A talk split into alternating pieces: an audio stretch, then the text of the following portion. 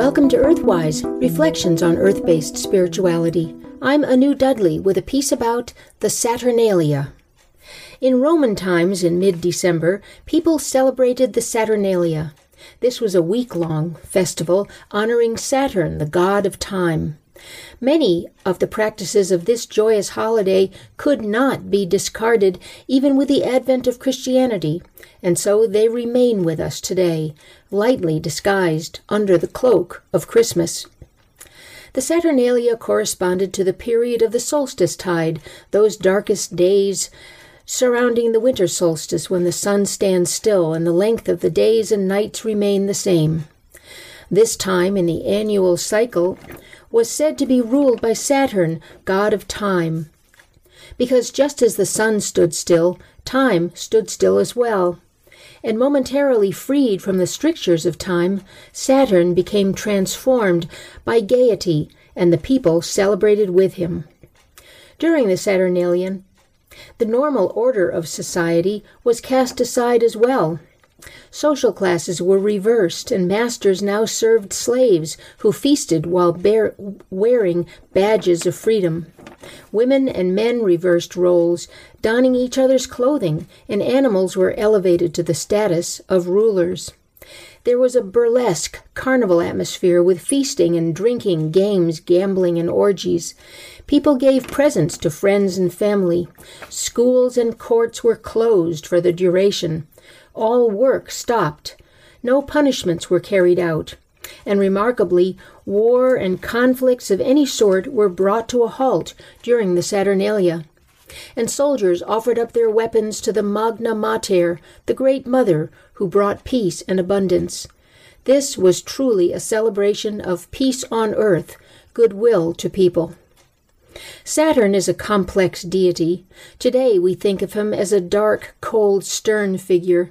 This comes from his Middle Ages persona as Father Time, the Grim Reaper. Wearing his hooded cloak, he harvested the souls of the living with his glinting scythe.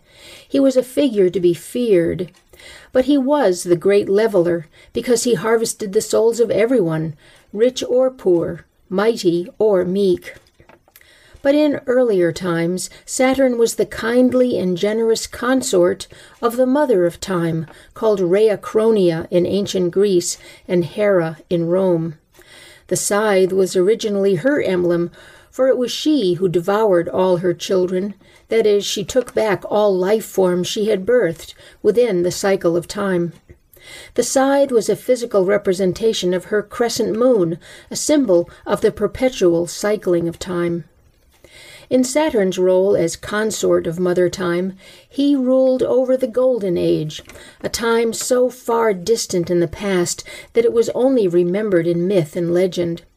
It was a time of peace and plenty. In the Golden Age, there was an utter absence of war and of toil. All beings lived together in harmony, like in the Garden of Eden. There were no city walls or fortifications because there were no wars or conflicts.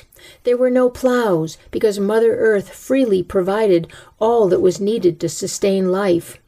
And the only season in the Golden Age was summer. But, myth tells us, Mother Time was eventually overthrown, and her consort was cast out of the Golden Age.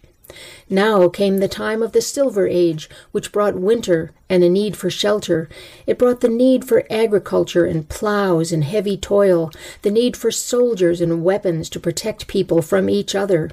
And it brought societies divided into the rich and powerful versus the poor and enslaved.